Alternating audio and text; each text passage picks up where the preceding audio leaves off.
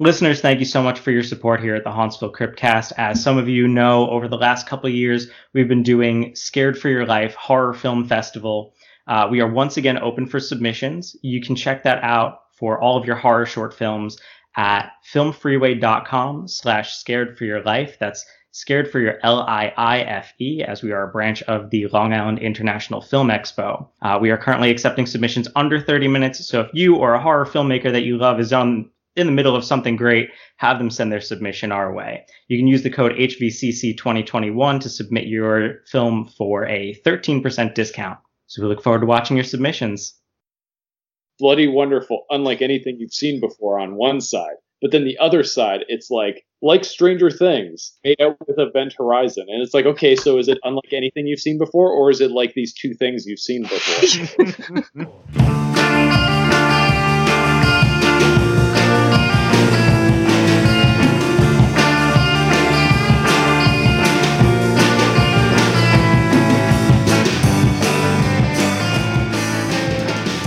Welcome back to the Hauntsville Cryptcast. I'm Anthony.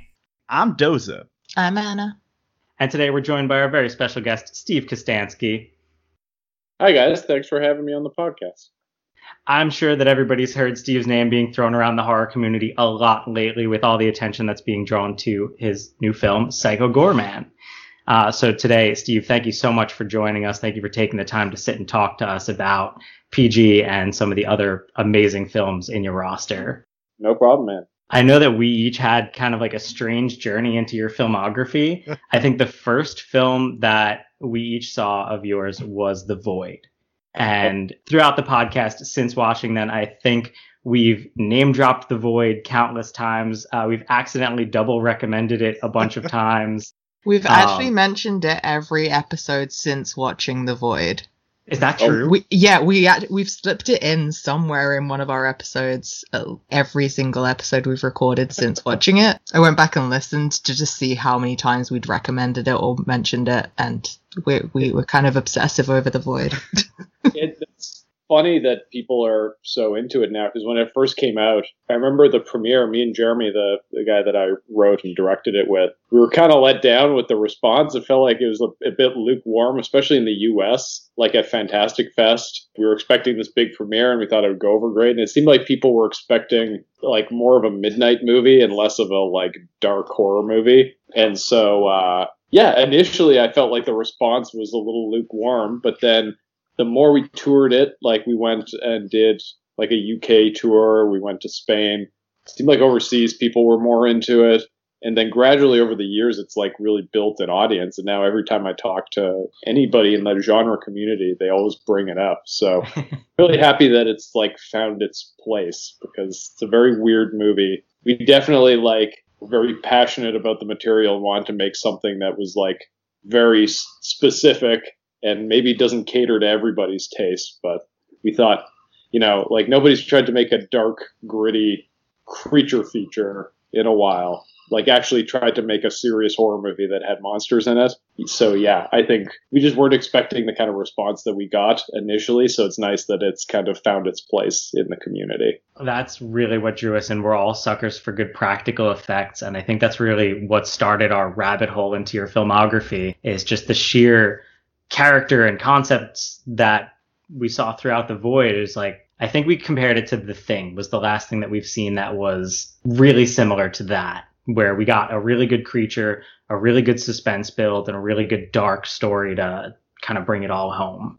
I find a lot of movies are chasing more of like an Evil Dead kind of vibe, or it seems like a bit of a post like Shaun of the Dead thing, where it's like people like lean into kind of humor and comedy, and I'm not that there's anything wrong with that, but it's like it seems like there was just kind of an expectation that if you're making a horror movie with monsters and stuff, that it's just going to be silly and wacky. And so, yeah, wanting to make something that's a little bit more like dark and feels a little bit more in the vein of something like The Thing, where it's like the movie has humor in it, there is bits of levity, but like treat the material seriously and treat your monsters seriously, and actually like try to make a scary movie. That was that was the basic challenge that we came up with for ourselves, was let's try and actually make a thing that's kind of scary, because that's like the toughest thing you can do, in my it, opinion.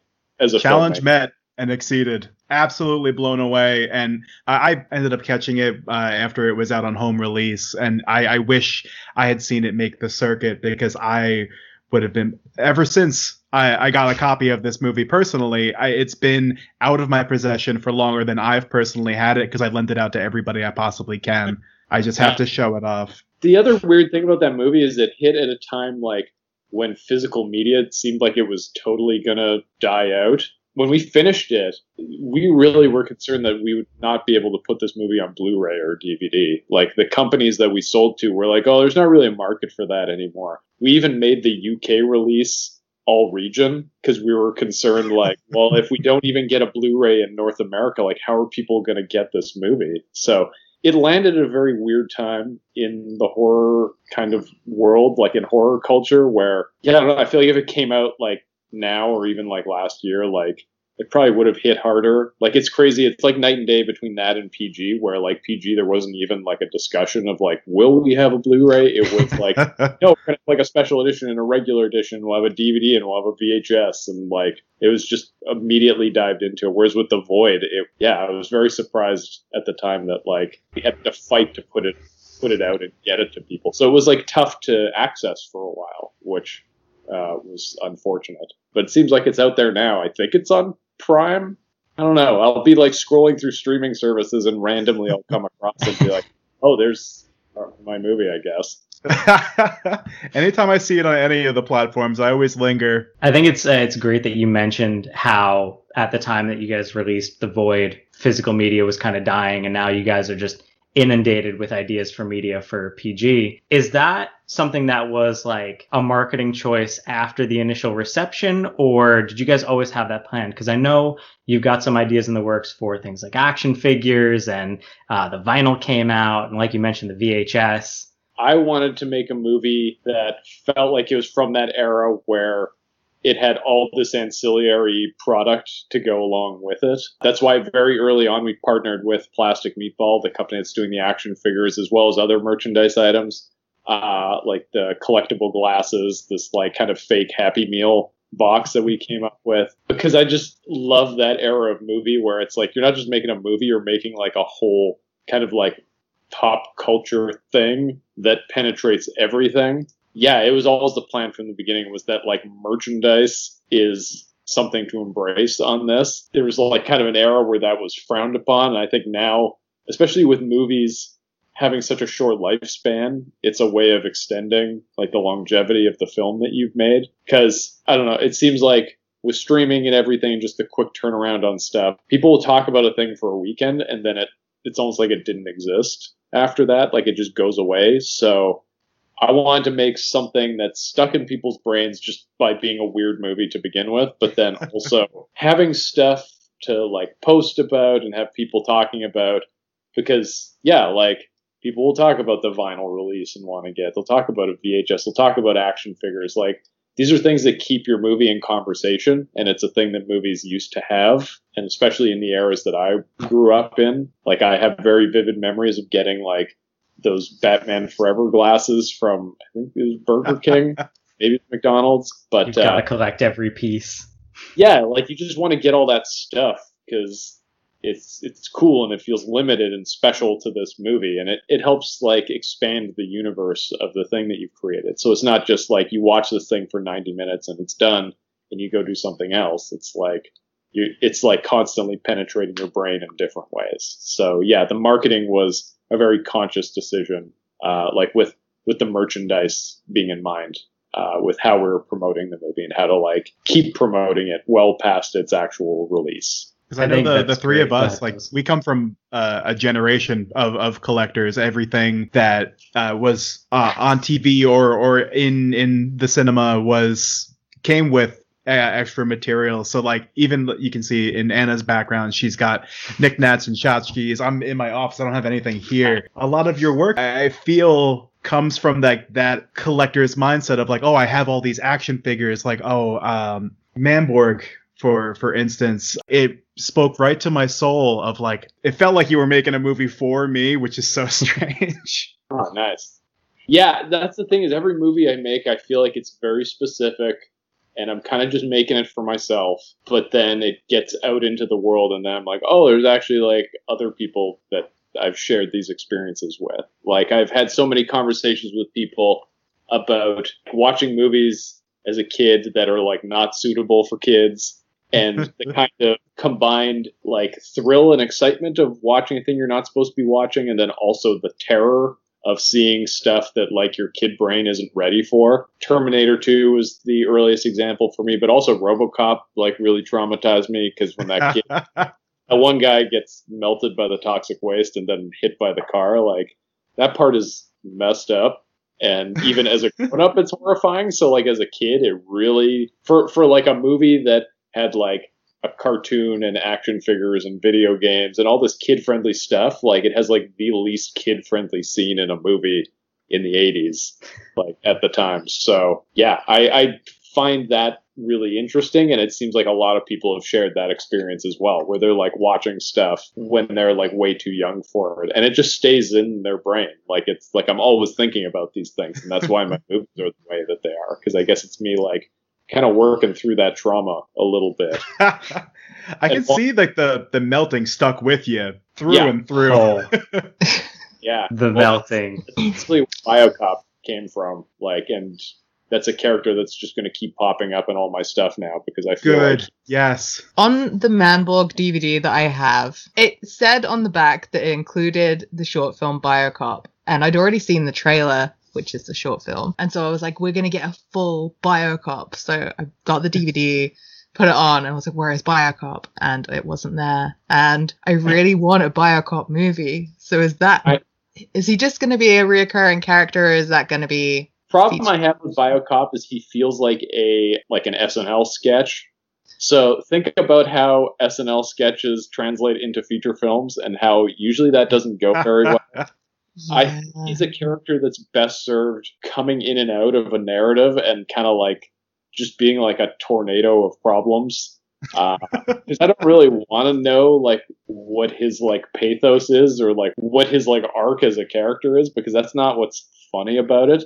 But I mean, he's in P G and he'll keep coming back in that universe as well. Like, he's not It's not going away anytime soon. I don't think there'll be like a solo adventure, though I do kind of want to maybe do another short film at some point. I think bottom line is small doses for BioCop is the way to go. Everybody says they want like ninety minutes of him, and I can tell you with full confidence, you don't want that. Not actually going to be good. That makes sense. Yeah. I feel like if it if it was actually a full-length feature, it would be like completely different characters, but it reminds me of like Sergeant Kabuki Man from the Trauma universe. Like, works better as a cameo character than full length. Definitely. So that, that that makes sense. Okay. Yeah, may- like if, maybe some comics would be fun.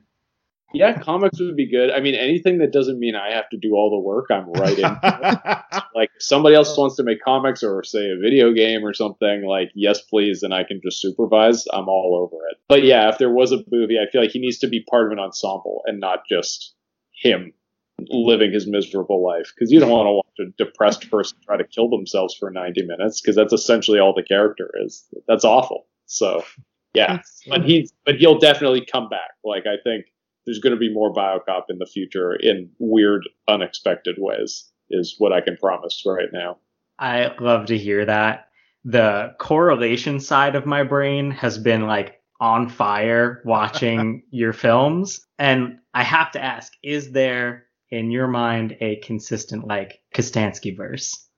Yeah, I feel like there is a bit of a, a Kostanski verse slowly being woven together now with all my movies. I definitely think like for future adventures of P G, I want to try and weave in other characters from other Love stuff that. Because yeah, I feel like it's like a nice way to kind of reward people who've stuck around since like, the beginning of my film career, and even of just like Astron six's output. And also, yeah, it's just like such a bizarre idea that like, you know, there's like a connected universe of like super low budget genre movies. So I guess it's basically what Charles Band wanted to do. I don't know if you guys read about his like, we want to do like an Avengers movie that had mm. Dollman and Doctor Mordred and like a bunch of characters that he came up with. So, I mean, there is kind of like a bit of a history of like a low budget filmmakers trying to do it. So anything that tries to continue that guy's legacy, I'm right on board doing. I think you're doing a great job of it. Like I said, my brain keeps trying to put all these pieces together, wondering if, you know, BioCop is going to go up against Carl or anything. Good. Yeah, Carl needs to go somewhere. He's, he's a character that, like, I have a lot of respect for because it's such a personal story that I don't want to, like, reduce him to a joke. But at the same time, like, I think I think there's, like, a an interesting universe there that warrants more exploration, whether it's another short film or a feature just for him or something. Uh, it's certainly something I've, like, started writing in the past and kind of had to put aside. I'm a big fan of, like, revisiting these old ideas because I feel like they came at a very, like, pure time in my creativity where I wasn't as, like, beaten down by the film industry. It was just me in my parents' basement making movies and having fun. So there's something kind of, like, raw and, like, real about that, as opposed to right making stuff now where everything has to be kind of tailored to what market expectations are and trying to appeal to, you know, like, make four quadrant content is, like, a discussion I hate having now. So yeah, I like the idea of revisiting older stories and characters that I've come up with and kind of rejuvenating them as a way of just kind of revisiting my, my past filmography. Carl came about almost immediately after you graduated, right? Carl, like, the first film, yeah, two thousand five. Uh, so I had just started university at that point. And that was when I was really deep into doing stop motion and then integrating it with live action. So it was def- it definitely qualifies as an experimental movie because even the live action in the movie is stop motion. Like, the whole thing is still pictures. So it's just something I wanted to try out and be like, can I, like, sustain this for five minutes? Will this actually be watchable? So yeah, I mean, there's there's a lot of weird stuff I was trying there, but I would I would go back to that universe at some point. Again, yeah, it was my first, I don't want to call it, like, my breakout movie, but it was my first movie I attempted to, like, submit to film festivals, and, like, people at the Winnipeg Film Group saw it, uh, like, some of the programmers there, and were like, oh, we should, like, play this guy's movies and stuff because he's making weird stuff. So yeah, it was the first thing that kind of put me on people's radars, at least locally in, like, the local film scene. Uh, so yeah, I have a, a special nostalgia for that movie. How did Astron six come together? Because, like, almost immediately after that is when we really start to see the whole team kind of forming. Yeah, I mean, there was a uh, short film festival in Winnipeg called the Winnipeg Short Film Massacre that would play locally shot horror short films every Halloween. It was like an annual event. Everybody would go, you'd get dressed up in Halloween costumes. You'd watch all these local short films that these local filmmakers would make, and then a panel of judges would pick the top three. So there was, like, a contest component, uh, and also it was just kind of like this, like, Halloween event that everybody liked in the city. Uh, so I had actually met Adam Brooks prior to submitting to that festival. He was a friend of a friend, so I had kind of, like, met him at a few social gatherings. We started talking. I feel like our first conversation was probably him explaining to me why trauma movies are great or something, and I did. I just remember being like, "Oh, this guy's into movies and, like, weird stuff. I want to hang out with him." And so we had started kind of talking, collaborating on stuff. He'd help me with my movies. I'd help him with his stuff. He was the one that told me to submit to this film festival. He was also submitting his horror shorts, uh, and that's where we saw stuff by Matt and Connor, who had the label Gray Point at that time. They had their, like, horror comedy shorts that they submitted. Jeremy co-ran the festival, so he wasn't submitting movies, but he was just kind of part of, like, overseeing the festival. So he was watching all of our stuff, and we met him, and we all kind of started to get to know each other. And so, yeah, one year we decided, like, why don't we all, like, kind of help each other out because we like what we're all doing. It was, like, a bit of, like, an intimidation of, like, seeing somebody else that's really good and being like, yeah, like, screw those guys. They're doing a good job. I got to up my game. And then realizing, like, well, how about I up my game by putting those guys in my movie? And how about in exchange, I'll do effects for Matt and Connor and for Adam, and, like, we'll all just kind of help each other out. And so one year we all kind of collaborated on each other's projects and decided, like, hey, wouldn't it be cool to have, like, an old school videos, like, company logo at the beginning? It was, there was no plan of, like, oh, let's make this, like, an actual, like, film collective or production company. It was just like, hey, let's put this logo here because it's funny. at the time, that kind of nostalgia wasn't really a thing. Like, this is back in, like, two thousand six, two thousand seven. So, like, yeah, I feel like stuff like Laser Ghosts that we were doing, or, like, guys, like, those sorts of, those sorts of things weren't as commonplace, I guess, as they are now. So, yeah, for us at the time, it felt like, oh, we all really, like, love this specific era of movies. And, like, we all have this really deep nostalgia for it. Let's really tap into that. And, like, that's the personality of all the things we're making, is, like, imagine we're a fake video company in the eighties, like, trying to churn out product. And so that kind of motivated everything that we came up with from that point on. And so, yeah, the following year at the Short Film Massacre, like, all our movies had this logo at the beginning, and everybody like, we're this, like, what is Astron six? Like, what is this thing that's popping up before every movie now?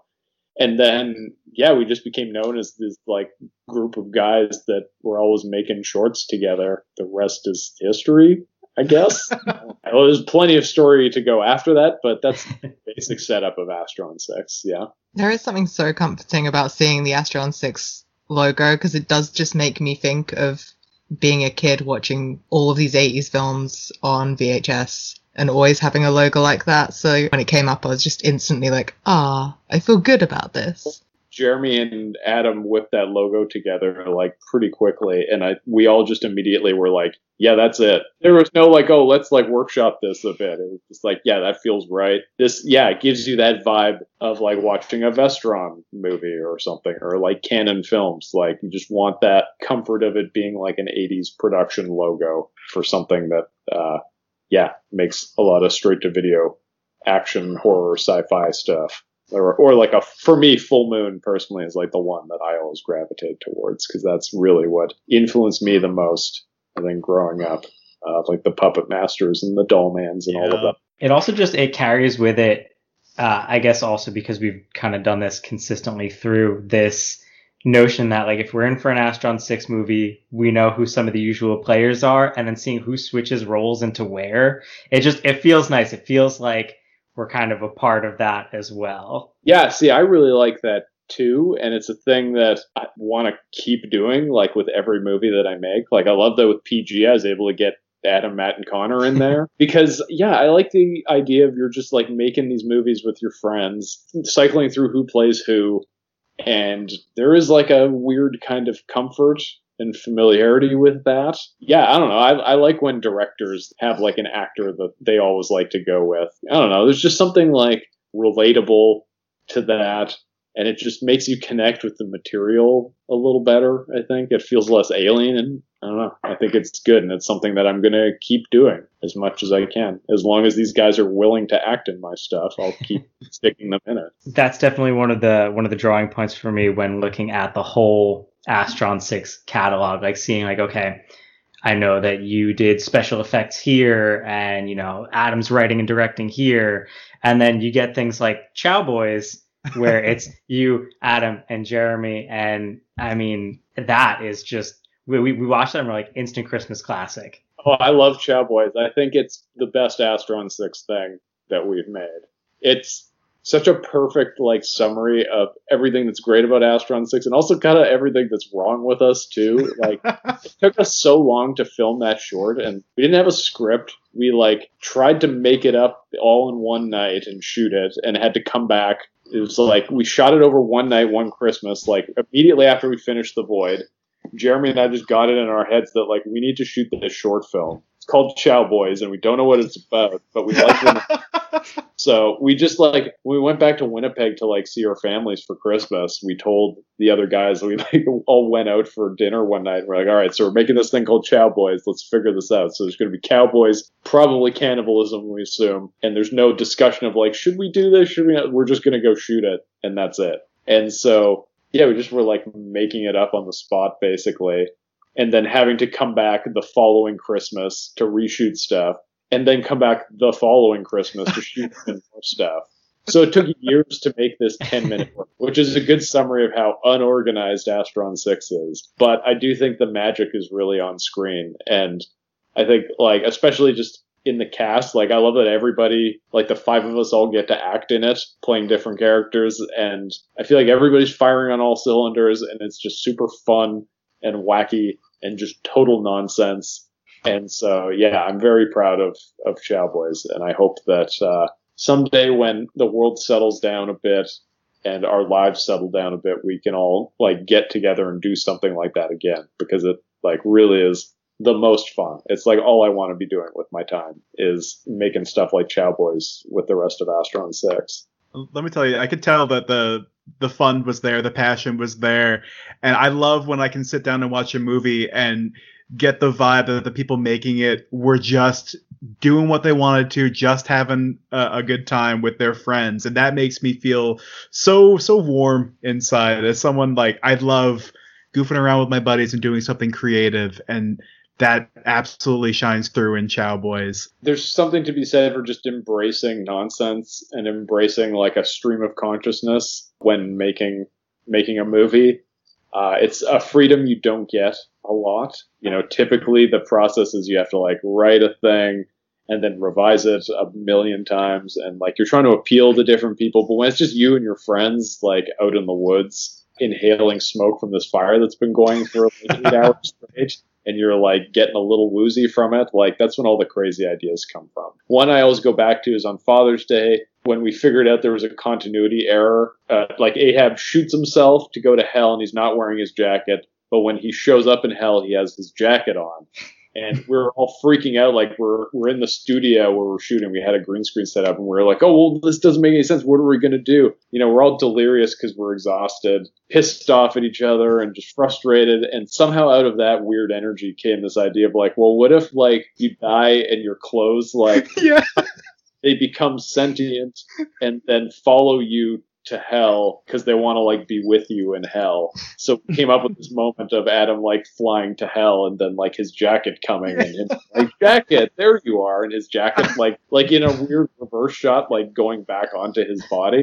So like moments like that to me are what I live for when making movies, because it's just so unbelievably stupid that you can't argue with it. To me, it's just perfection. Everything I love about telling stories is that being able to embrace that level of stupid with the passion that we embrace it with. There are so many times where we're like, yeah, this is just how we talk to each other. This feels like home. Yeah, I mean, that's also the vibe of watching movies, too. Part of the reason I like making movies is because I love watching movies with my friends and, like, kind of riffing and joking, and you get that kind of shorthand talking about stuff. As a teenager, like growing up, every weekend was just consuming shitty movies with my friends and making fun of them and laughing and having a good time. And so to be able to bring that spirit to the movies that I'm making, to give you a bit of the vibe that you're not just watching a movie, you're like watching it with the filmmaker who's kind of like taking the piss out of his own movie at the same time, but not in a winky sort of way, in a really like absurd kind of way.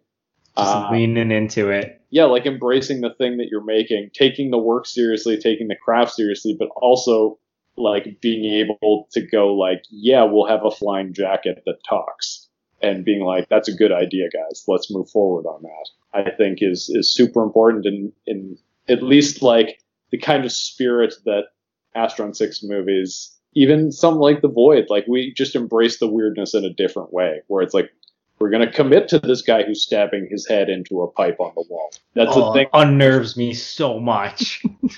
Like, it's the kind of thing that like I just like threw into the script and was like, yeah, there's a guy stabbing his face to a pipe, and like Jeremy wasn't like, oh, we, that doesn't make sense. It was like, oh yeah, that's that's nuts. Let's keep that in there. Like just being able to have that confidence of like weird is good and knowing that it'll land with people, I think is important, because I don't know. I get a vibe a lot of movies that I watch where they're taking like the safe route, or they're taking a route that they think is like messed up and like gonna like super be super edgy, and it's like, no, it's just kind of like all the other things that are coming out right now. It's like it takes a special kind of like, I don't know if it's ignorance or confidence, like, be able to commit to those kinds of things and be like, yeah, this pregnant lady's stomach explodes and then a giant like hulking monster somehow comes out of that and starts pursuing our heroes. Not stopping to worry about making sense of that, I think, is important. Especially like in a horror movie's context specific. Mm-hmm. Nightmare logic is important.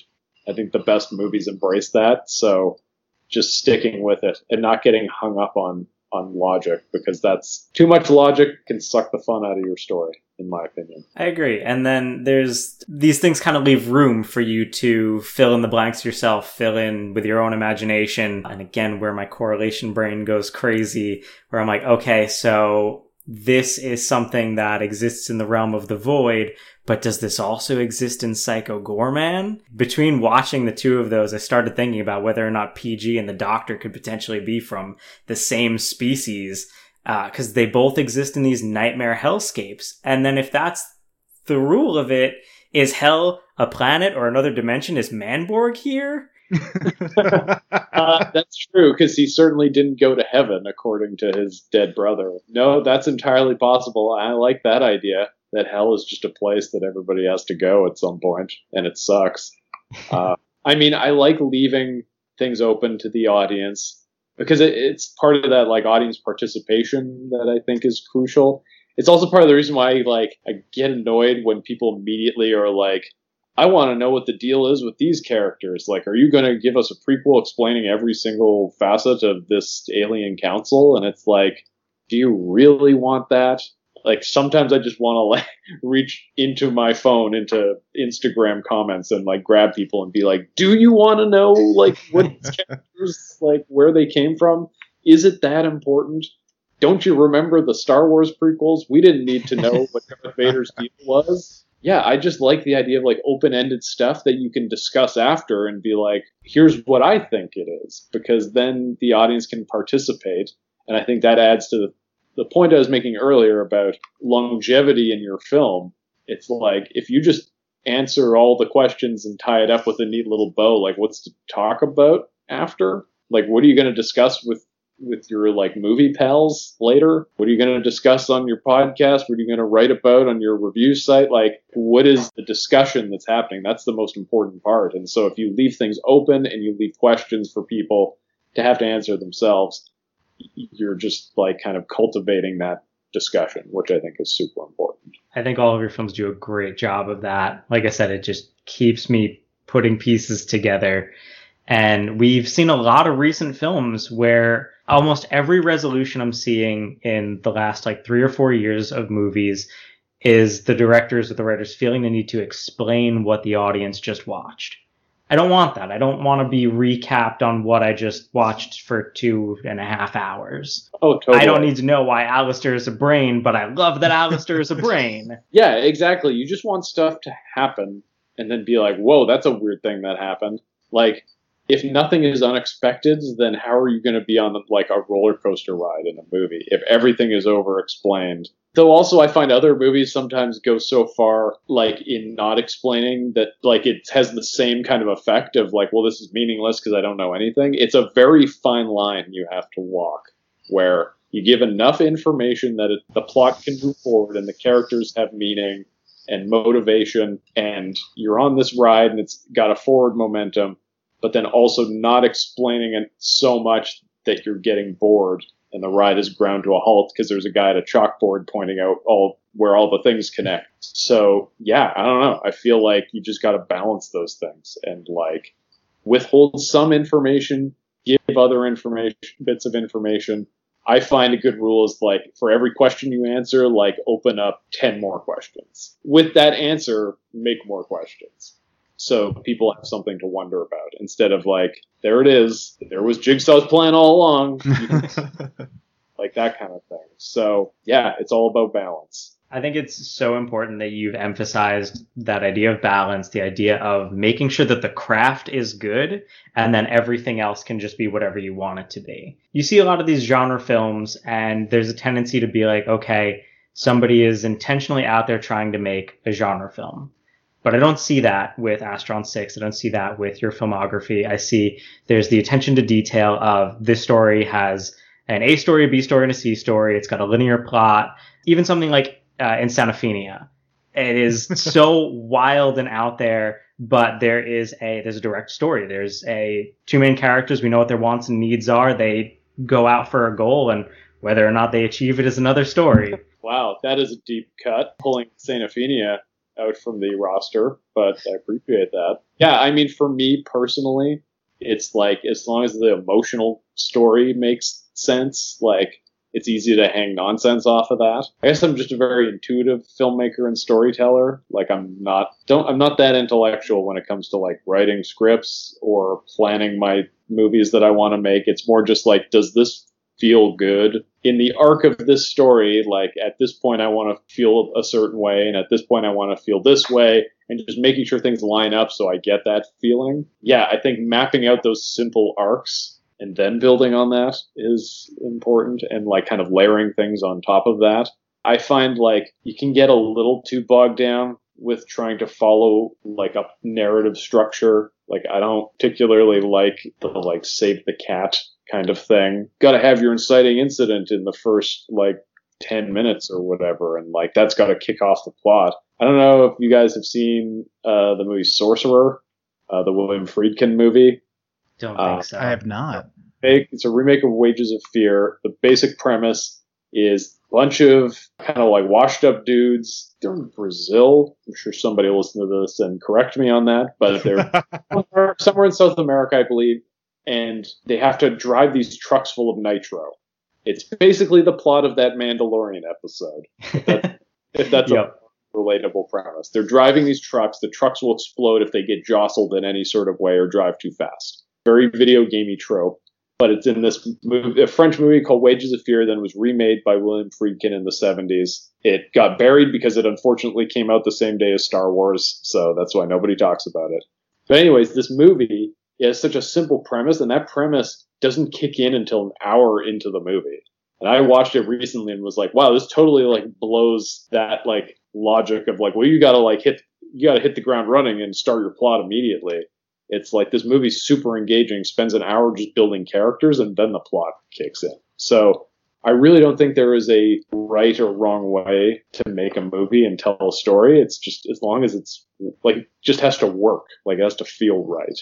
And you can take all sorts of avenues to get to that. So yeah, and I find a, a lot of filmmakers get bogged down in like, we have to follow this exact structure to get to like these certain beats at this certain time. And it becomes instinctively predictable, where you just kind of know you know you're in that part of the movie where all the characters are going to split up and not be friends, and then they're going to meet up in ten minutes and make up and fight the bad thing, and then everything will be good. I, I at least try to keep it open when I'm going on this path of telling different stories and trying to mix it up while also staying true to kind of what I feel like is the emotional arc of each story. Especially when it comes to how many things can come up between writing, shooting, and editing. I mean, even like you just said with Father's Day, you guys couldn't have anticipated that that was going to happen with uh, Adam's jacket, so you come up with something entirely new. How often and what are some of the biggest ones you've encountered does something change from script to screen for you? I feel like that happens on every project. Things are changing constantly. I'm actually very surprised at how much P G stayed true to the initial treatment that I wrote. The first like eight page pass that I did of like what I wanted the movie to be is almost like beat for beat exactly what the movie ended up being, which seems to never happen. Like every yeah. other movie changed like dramatically uh, throughout the process. So if anything, that is weird and unexpected, like compared to what normally happens. People have said before that like you, you're always making three movies. You're like writing one movie, you're shooting another movie, and you're editing another movie. And they're all, each one is completely different from the previous one. With the exception of P G, I feel like that has happened on everything else. Like what was in my head, at least at the start of The Void, is not what it ended up being at the end. Manborg definitely evolved as we were going. Like I think broad strokes, all this stuff was essentially what it was supposed to be, but circumstance forces you to change things on the fly. Like when you're shooting a movie, like anything can happen. The weather can go to shit. Your actors can end up in the hospital for some reason. You can get derailed by literally anything at any time. And so go into it. I just go in knowing that stuff is going to change. I try to just have like a mental bracket of like, here's like the low end expectation of what I want to get out of the day. And here's like my fantasy high hopes of like what we get today. And I mean, yeah, it usually ends up in the lower end of the spectrum, especially like working in T V, because you don't have time to shoot anything. So yeah, I think just knowing to how to roll with punches makes a big difference. I mean, editing your own stuff helps too, like with P- being able to edit the movie. Well, certainly at times, like I was cursing myself for agreeing to do it because I didn't want to have to stay up all night for like months on end trying to like bang this thing together.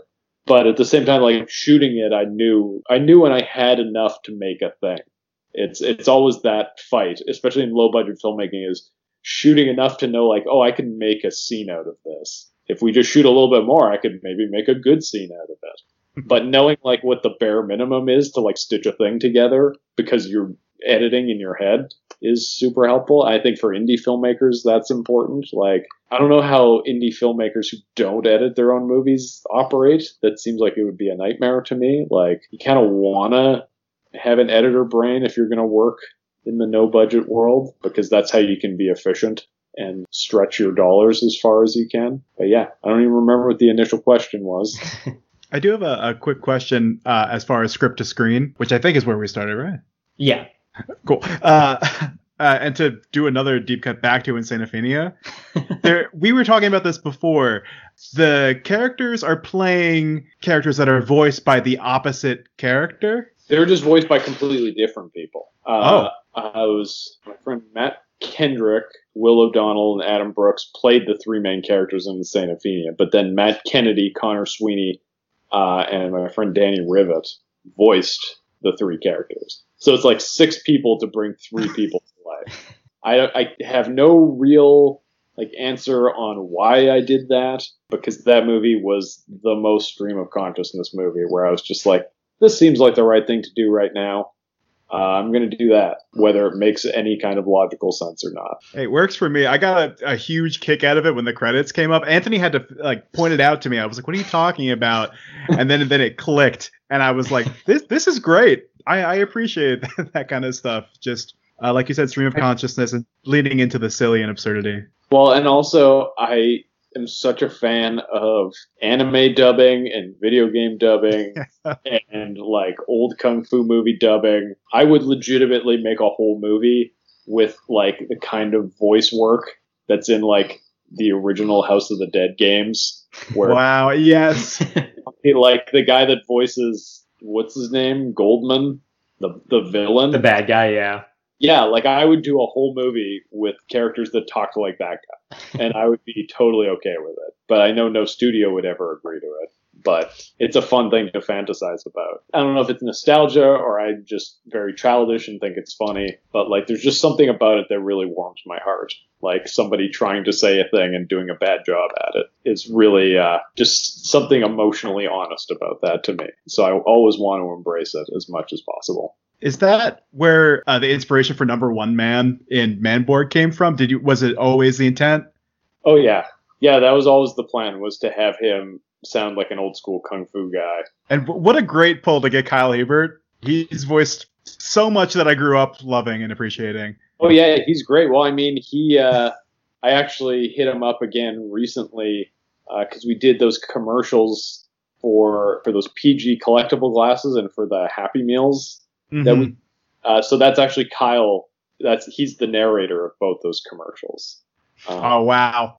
Yeah. So I mean, I'll keep I'll keep hitting that guy up as long as he's available, because he's super good. And also he's like maybe the most, like the speediest voiced actor I've ever worked with, where I will send him the email and then like I'll like walk away to go get a glass of water or something and come back and he'll have like sent me like three, three passes of the dialogue. And it's like, is this good? And it's like, okay, great. Like nobody in the industry works that fast. So it's a breath of fresh air working with somebody that can deliver something that quickly. So yeah, I will always use that guy.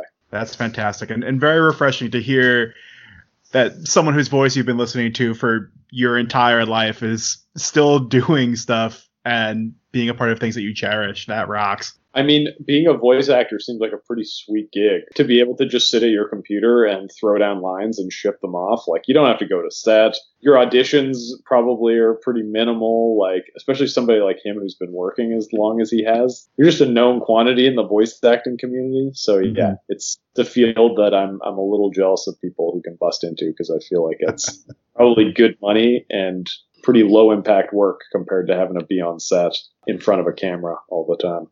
Yeah, and clearly it's got some longevity to it. People do it for that, and like that is just their career. That is their contribution to, to the industry, is just their voice for as long as they have it.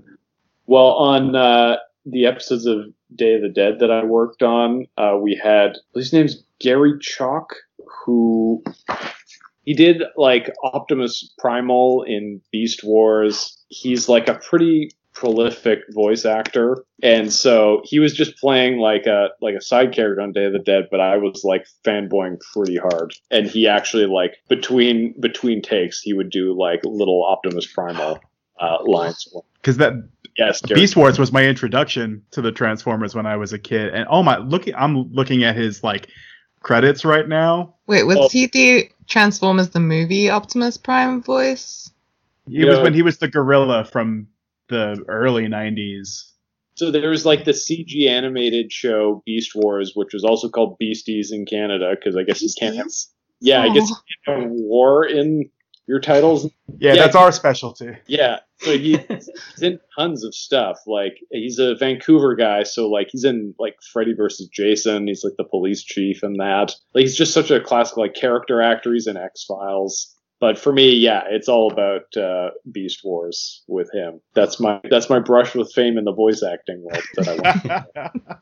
You've had a hand in just about every element of filmmaking that somebody can have at this point, right? Yeah, I mean, I even technically did a little bit of stunts on The Void. It's actually something I was like kind of thinking of getting into at one point, but then came to my senses and was like, that would be totally end my career by breaking my spine at some point. But, uh, yeah, I don't know. I've touched on a lot of stuff. Never really done sound work, though. I should probably learn how to do that. Yeah, I don't know. That's when you're making movies in your parents' garage for no money, you kind of have to do everything yourself. So, and I've, you know, heard stories about, like, people like James Cameron saying, you have to know everybody's job on a film set better than they know it to actually know if they're, like, bullshitting you or not.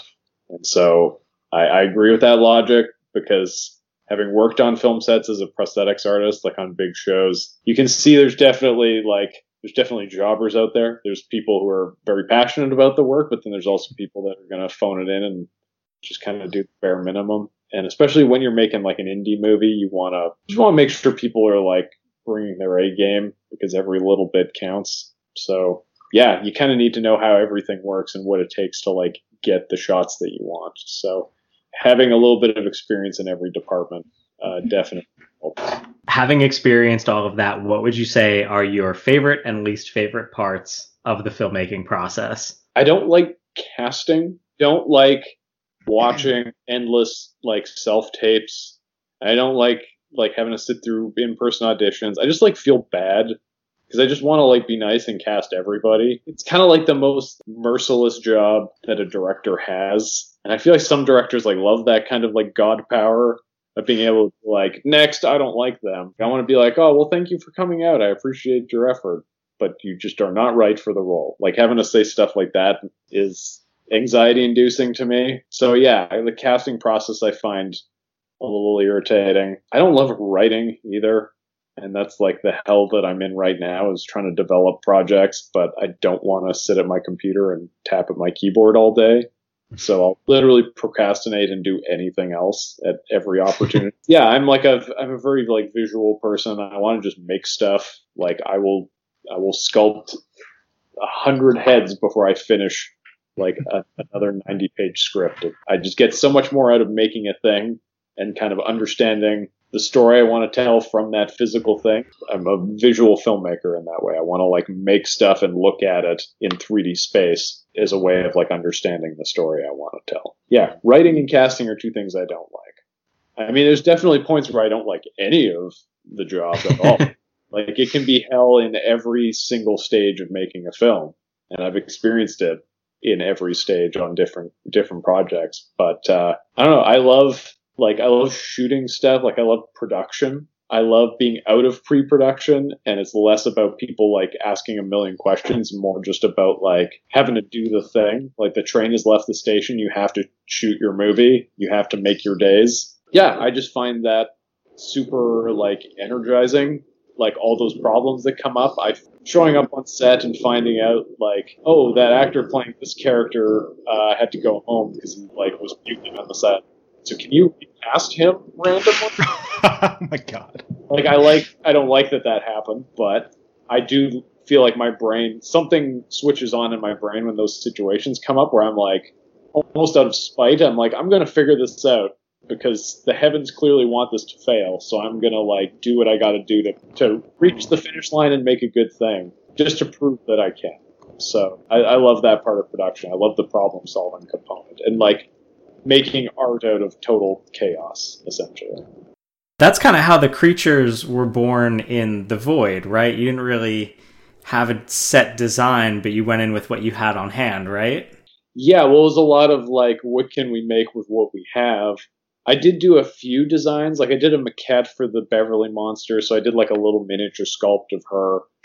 Because uh, that one was so abstract, like trying to explain to people, like, yeah, it's like a, it's like a cocoon thing with a lady hanging off at the front, and the cocoon's like sucking the life out of a lady, and there's like also another monster inside the cocoon that comes out. Just saying that to people was like not enough to really convey what needed to be built. It was definitely a very interesting first meeting at the Creature Shop on that show. It was like, A one, I had the build list, and it was just like this endless, like pages after page of just stuff that needed to be made. And it would be like, then Doctor Powell like cuts his face off and got like a scary skeleton man face underneath. Then the fetus monster bursts out of uh, the pregnant girl, and like like just trying to explain these things with no like real reference was a little disheartening, because everybody in the shop who has worked in the industry for like twenty plus years is looking at me like, is this guy like, does he know how this works, or is he just making this up as he goes along? But I do still think that for me, the best way to make creatures is to kind of design as you build. I like going like, here's a bunch of stuff that I have. What can I make out of this stuff?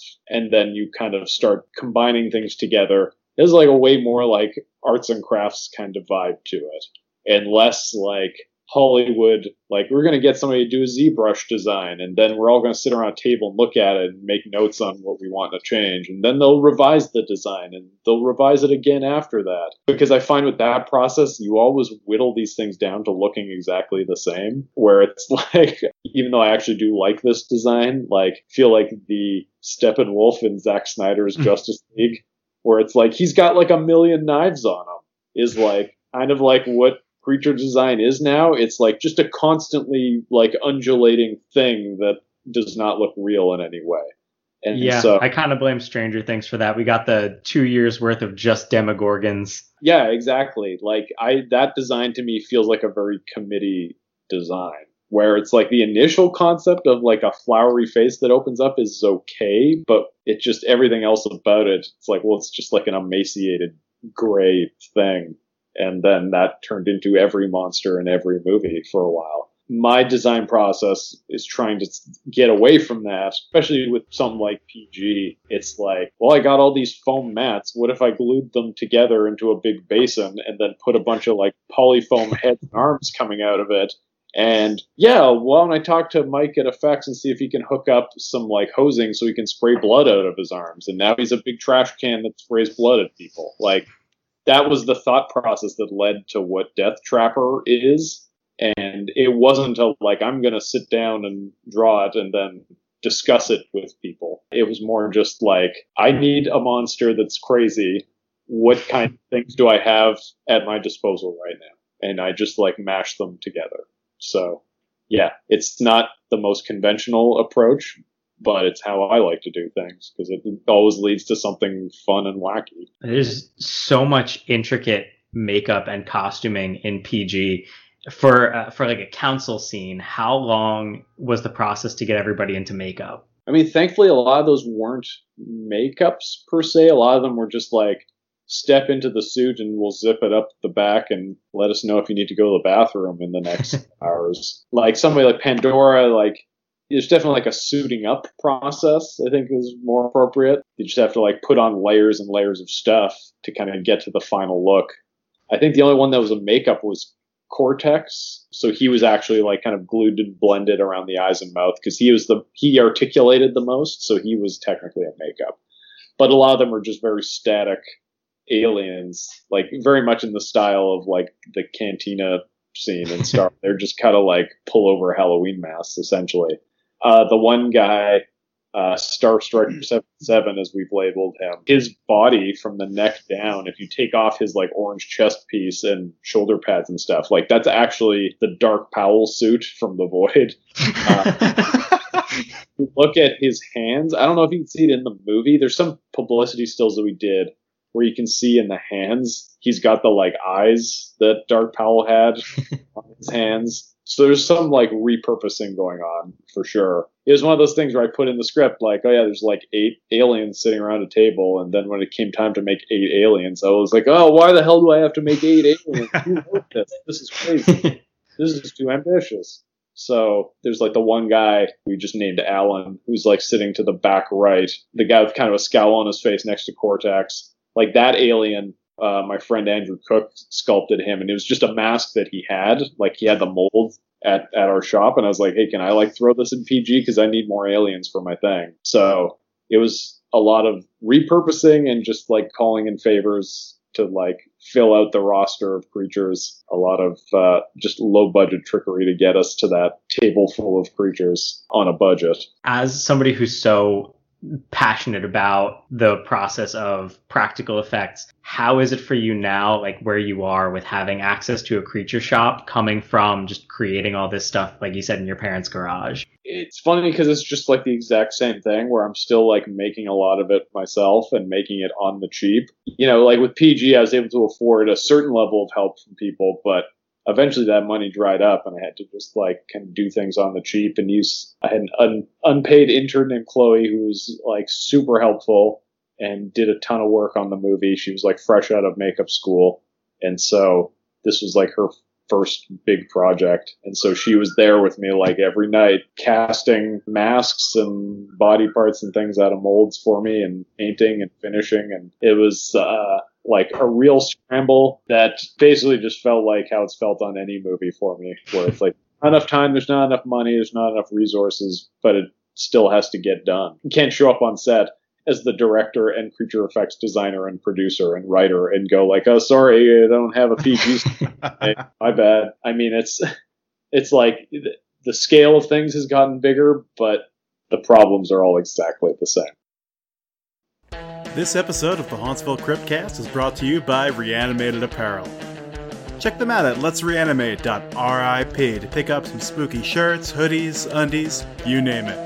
And save ten percent by using our code Hauntsville at checkout. That's lets reanimate dot R I P or at letsreanimate on Instagram. Now back to the episode. Anna, Doza, do you guys have anything? I just wanted to ask, uh, we know that BioCop as a as a concept, uh, the character has been around for, you know, over a decade now. Is there anybody else character wise that has bled through into other works or has uh, evolved into other characters? Because even in Heart of Carl, the the mask that Carl wears is, is similar to some of the villains that uh, are in Manborg, for instance. Yes, that's true. I mean, that's definitely my era of being obsessed with Hellraiser. So, okay. The like Chatterer design is something that I was very much obsessed with back in like two thousand seven, two thousand eight. So having like exposed teeth was a big thing. That was my big cool thing at the time. But yeah, I mean, there's I feel like there's design crossover in everything, just in terms of like the style of monster that I like making.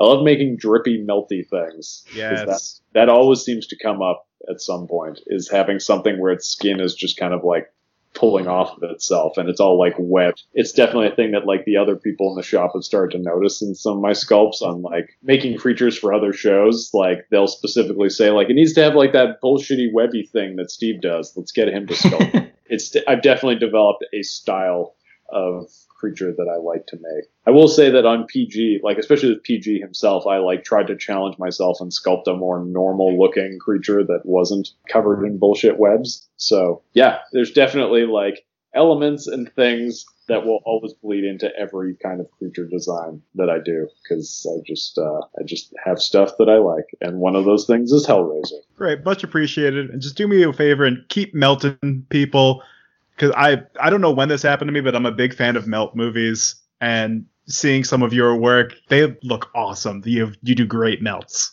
I feel like on my end, I've perfected the melt, melt like the gelatin. I did one in Heart of Carl. We did that one for Mandy, the Nick Cage face melt. In P G, I think the Pandora melt.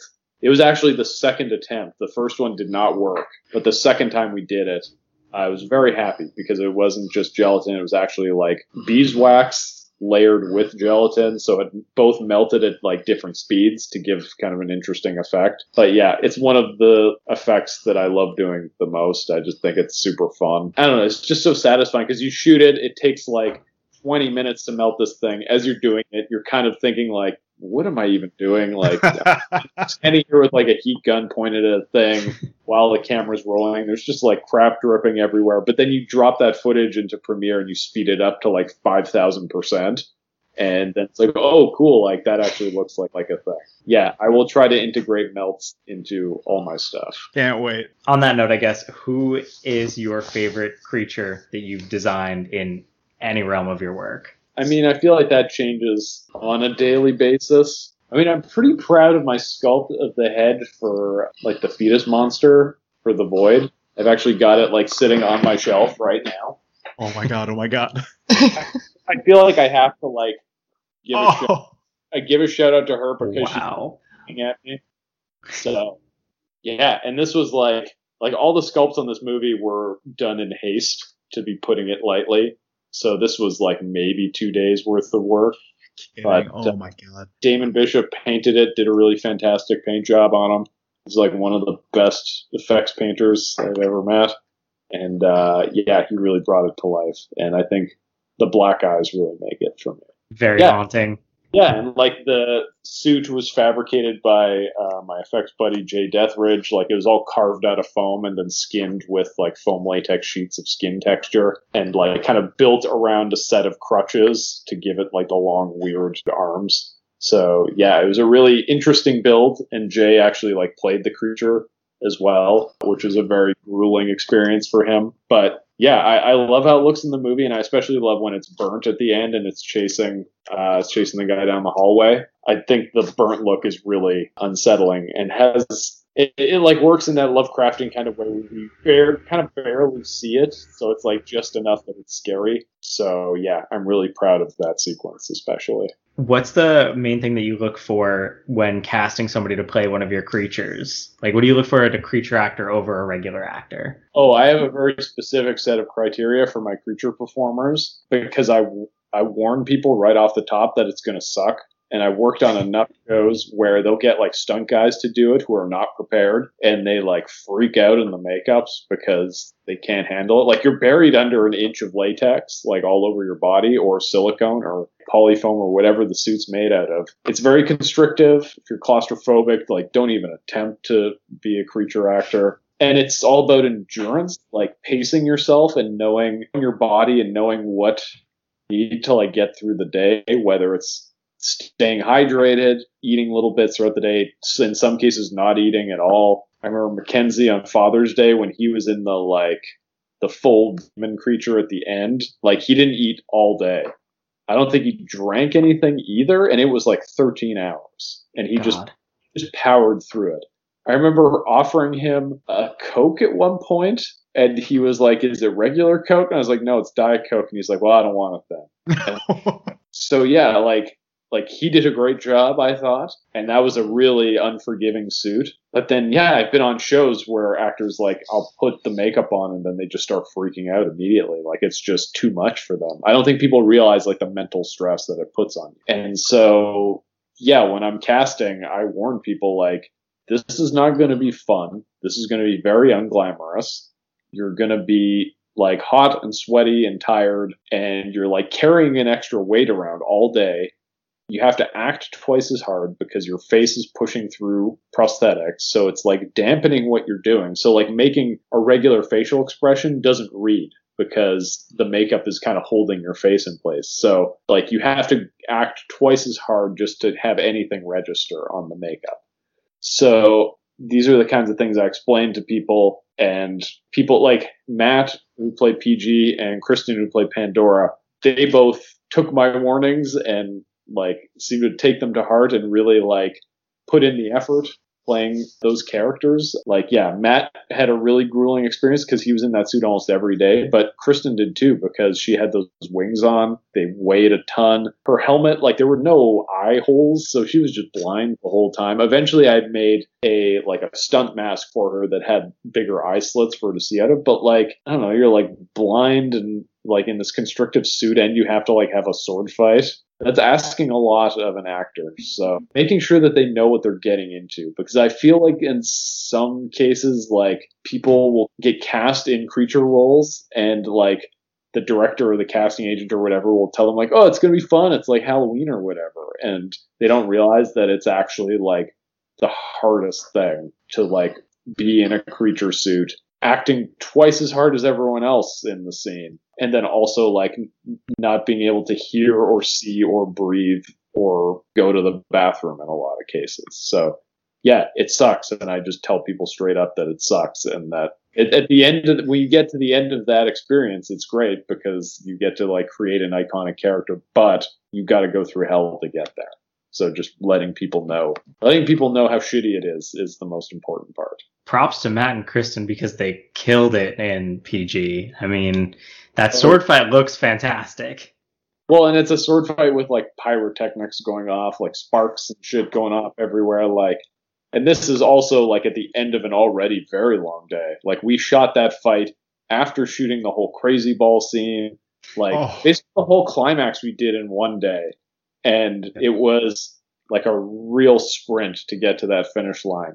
And so, yeah, it's like with the end of our day and it's like, all right, let's start this sword fight up. So they they were already in these suits all day and then had to do all this physical work on top of it. So it was really tough on them. But I thought they did a great job and it looks great uh, in the movie. I'm so happy with that part. It's like one of my favorite parts and a bit of a wish fulfillment for me to be able to have two, like a monster and a robot lady having a sword fight with sparks going off. It's like, I don't really know if it gets any better in life than that, because it's pretty awesome. What is it that you've got in store next that you're able to talk about? I'm developing a lot of stuff that I can't talk about. I mean, my day job right now is just working in effects. Like when I'm not directing, I'm going down the street to Old Masters Effects Toronto to work on whatever shows are shooting in town right now. So I've been on The Boys season three since January, as well as just on set doing some stuff for Umbrella Academy season three. So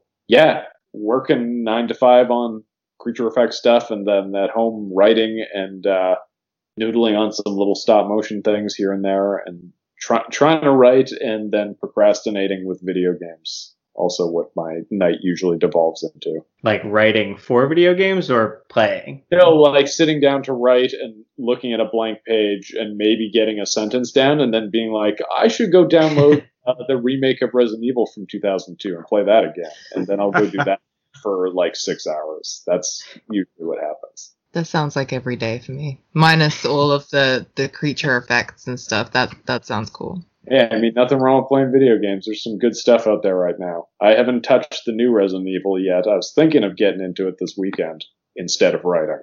So, uh, yeah, that might be my plan. Highly recommend. Yeah, I had a lot of fun. One last thing before we go into our Fear of the Day and recommendations. When we started this off, we got a really good idea of kind of what your film journey was from starting off to where you are now. And we got to talk a little bit about some of the festivals that you were in. We run a small independent horror film festival every year. We're going on our fourth year now, I think, yeah. Which is a branch of the Long Island International Film Expo, which is going on its twenty-fourth year. And we come across a lot of people in the industry and a lot of people who are on the indie circuit who there just seems to be this mindset of avoiding short films. And I couldn't disagree with that more. And you've got this prolific catalog of short films under your belt as well. what's some advice you might have for some filmmakers who are starting on their journey into the festival circuit and into just filmmaking as a whole? My one piece of advice for filmmakers who want to make short films uh, to submit to festivals is keep it under ten minutes, because people's attention spans are short. And I don't get why people will send me shorts that are like twenty-five minutes long, because it's like, where will this play? Where would you program that in a film program of short films? Like, it would feel weird to have five minutes, eight minutes, two minutes, thirty-five minutes. I don't know. I, I find some people, they seem to think that that's the road to take. And I'm like, no, like, if you want this to essentially be a calling card to lead to bigger things, or like a way to just kind of like build your brand as a filmmaker, like, keep it short and sweet. And if you can't tell your short film story like in that timeline, then write a feature out of it and then go make that. But this weird in-between world of like, it's not a short, it's not a feature, it's in this weird nebulous space where it's like, feels too long for a short, but not substantial enough to be a feature-length movie. Doesn't make any sense to me. So like, if you want to break into the festival world and like get your movie out there and have it play a lot of festivals, keep it under ten minutes. That is my number one advice that I give to everybody. And you'll, yeah, like your movie will have a better chance of getting into more festivals because it's, you know, keep it at a tight five, and yeah, it's easy to slot that into a program. It makes our jobs a lot easier at the, at the five minute mark. Well, yeah, I imagine having to screen those movies too. Like, I'm sure you don't like seeing the time code and it's like, yeah, over twenty minutes. That's an investment of time. And if it ends up being crap, like, you're going to remember that filmmaker being like, oh, that's the guy that made that movie that was way too long that I had to sit through, that wasn't good. You can handle a bad five minute thing and still be like, well, I had interesting ideas, I want to see what this guy's going to do next. But it feels almost like you're trolling film programmers. So, that's really yeah. what it feels like. Yeah, having just sat through two hundred movies for the last festival, uh, yeah, I'm feeling that a lot at the moment. Yeah, totally. I've got a lot of film programmer friends who go through that annually. It's, yeah, a really grueling experience having to screen films. Like, at least with feature films, you get less, but I think short films, because there's just so many, and it's like having to switch gears, watching like, I don't know, like fifty different shorts in a day. And if they're all long shorts, then that just sounds like a nightmare to me. I would never do that. Yeah. Keep it tight, yeah. Awesome. Steve, thank you so much for everything. Thank you so much for joining us here today. Thank you for your advice. Thank you for creating these incredible films for us to go and sit and enjoy and have this cinematic experience with our friends. Like, this has been awesome, and it's so awesome to finally talk to you about everything that we've gotten to watch. Oh, thanks, man. That was uh, great chatting with you guys, and thanks for letting me ramble uh, about my movies for this long. I appreciate it. This was fantastic. Very enlightening. I, I feel great right now. Now, do you guys want your fear of the day? I would love it. Okay. Our fear of the day is teratophobia. Is it the fear of slime? No, and I feel like you guessed that for every fear I give. I always wanted to be the fear of slime, and we talk She's about gooey slime. Movies a lot. Is there is there actually a name for the fear of slime? That's what I want to know. I'm sure there is. One day I'm going to get it right, yeah. So I won't look it up. Yeah, that's that's a weird one. There's no like easily associatable word with that. that I, I will like, say um, this is a fear that could stem from the void. Fear of the unknown? No. All right, Terra. Terra is a root word in there, right? And that's like a planet. Is it fear of being underground? No. Ah. Is it a fear of like feeling insignificant in an infinite universe? Not quite. Give it to us. Teratophobia is the fear of giving birth to a monster or a disfigured fetus. That's a thing? Oh. After watching The Void, I definitely have it. You're I, not good with body horror at all. I mean, isn't that a fear we all have? Is there like is there a kink of like wanting to give birth to a monster? Yeah, teratophilia. Yeah, I guess it could just swing both ways with that. On that awful note, do you guys have a recommendation for our listeners to go home and check out for themselves? I've been watching, I watched the first season of Sweet Home on Netflix. It's a Korean horror program that is character driven, but monster reliant. And the a lot of the creatures are either uh, sculpts or the ones that are sort of like three D animated, don't look as good. But they have some very unique and very fun monsters in there. It's a bunch of people trapped in an apartment complex, and people are turning into monsters, and they don't know why. And everybody that turns into a monster turns into one that reflects the kind of person they were when they were human. So it's uh, a wide array of fun and interesting monsters. I didn't realize it was a T V series when you were telling me about it. That's awesome. Yeah. Oh, because I watched it all in one day. Oh, yeah. My recommendation is it's an eighties film. I've been doing a lot of seventies recently, so I'm going back to my eighties. From Beyond by Stuart Gordon. Everyone knows him for making Reanimator, but I feel like From oh. Beyond was like, like Reanimator's little brother that just didn't get eno- enough recognition. So it's in nineteen eighty-six. It's also got Jeffrey Combs in it, and it's another like Lovecraft love letter. So it's based on the short story by the same title from Lovecraft, but it's also just got these really weird Stuart Gordon little quirks in it that I just adore. Um, and I'm recommending it because it reminds me of the Kostanski universe of just Lovecraft and body horror and just all, all good things combined. So, From Beyond. Can I just point out that, like, Stuart Gordon is one of the best genre filmmakers ever. His filmography is amazing, and not just his horror stuff, but, like, I'm a huge fan of Robot Jocks and uh, Fortress is amazing. Robot Jocks was nearly my recommendation. Oh. And I was but, like, oh, it's going a bit too that way, but yeah. Even like Pit and the Pendulum, that guy's filmography, like you actually map it all out, and it's like he doesn't really have a bad movie in there. He really brings his A game with every project, no matter what it is, whether it's a Full Moon movie, like Empire or West, like that guy, I aspire to be as good as that guy someday. I think he's a one of the best genre filmmakers ever. Well, I mean, he, his stuff reminded me of you, which is why I wanted to to link it to the episode. So I feel like it's the same attitude as to like why I loved Stuart Gordon is because I feel like he does stuff because he wants to and not because he's like, oh, this is going to make the most money for me or this is going to, you know, be on brand. He's just like, no, that sounds good. I want to do this or I've come up with this. I want to do that. Um, and I think that's the best thing that a filmmaker can do. So, yeah, I feel like he brings passion to every movie that he's made. He does not. He's not a jobber about it. He really brings it. You can tell, like, yeah, he's passionate about like literature and about Lovecraft. But even like sci-fi, he's like passionate about that stuff. Like, I feel like Space Truckers is a way better movie than it deserves to be. So, yeah, Stuart Gordon, he kicks ass. My recommendation is sort of topical, I guess, in that there was a Mortal Kombat movie that came out recently.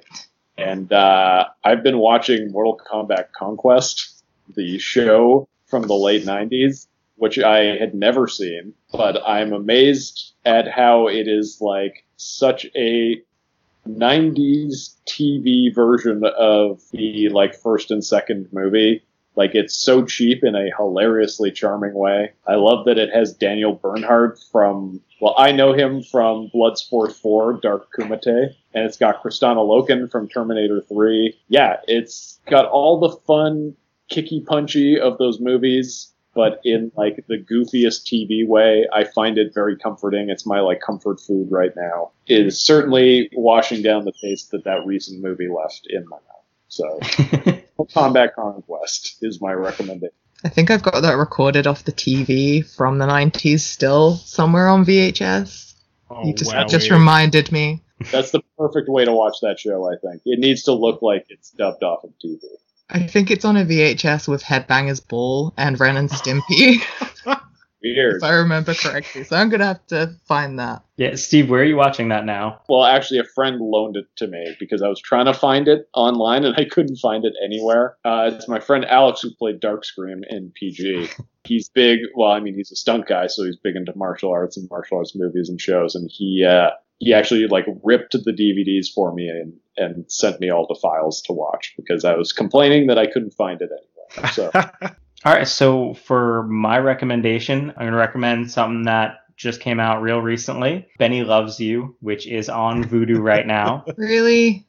I had exactly as much fun as I thought I was going to going into Benny Loves You, which as a puppeteer is really rare for me. I refuse to believe that we peaked at Puppet Master and Dead Silence. And Benny Loves You is like, it's up there. Like, I had fun. Benny's a great character, great design, said exactly what he needed to say without trying to be, like, too overtly ominous. I definitely, I thought it was a fun time. What, so what is the basic premise of that movie? Because I've seen, I feel like on social media, I've seen people post about it, but I have no idea what it's about. Uh, so the general premise is that in this universe, toys who are neglected are kind of given a chance at sentience. And in that sentience, they try to create this, like, terrifying only me bond with their, I guess, kid or whoever owns them. So our main character is, like, going through his growing up phase, and he decides to throw Benny out, and it beat for beat follows like Alvin and the Chipmunks, Hop, and like all those like kids movies, like an E T kind of thing. Like this supernatural figure comes into play to change my life for the better. Thanks for tuning in to another episode of the Hauntsville Cryptcast. I'm Anthony. I'm Doza. I'm Anna. And a huge thank you to our special guest today, Steve Kostanski. Thank you very much for having me. It was great chatting with you guys. Happy hauntings. And we'll see you later. So sorry.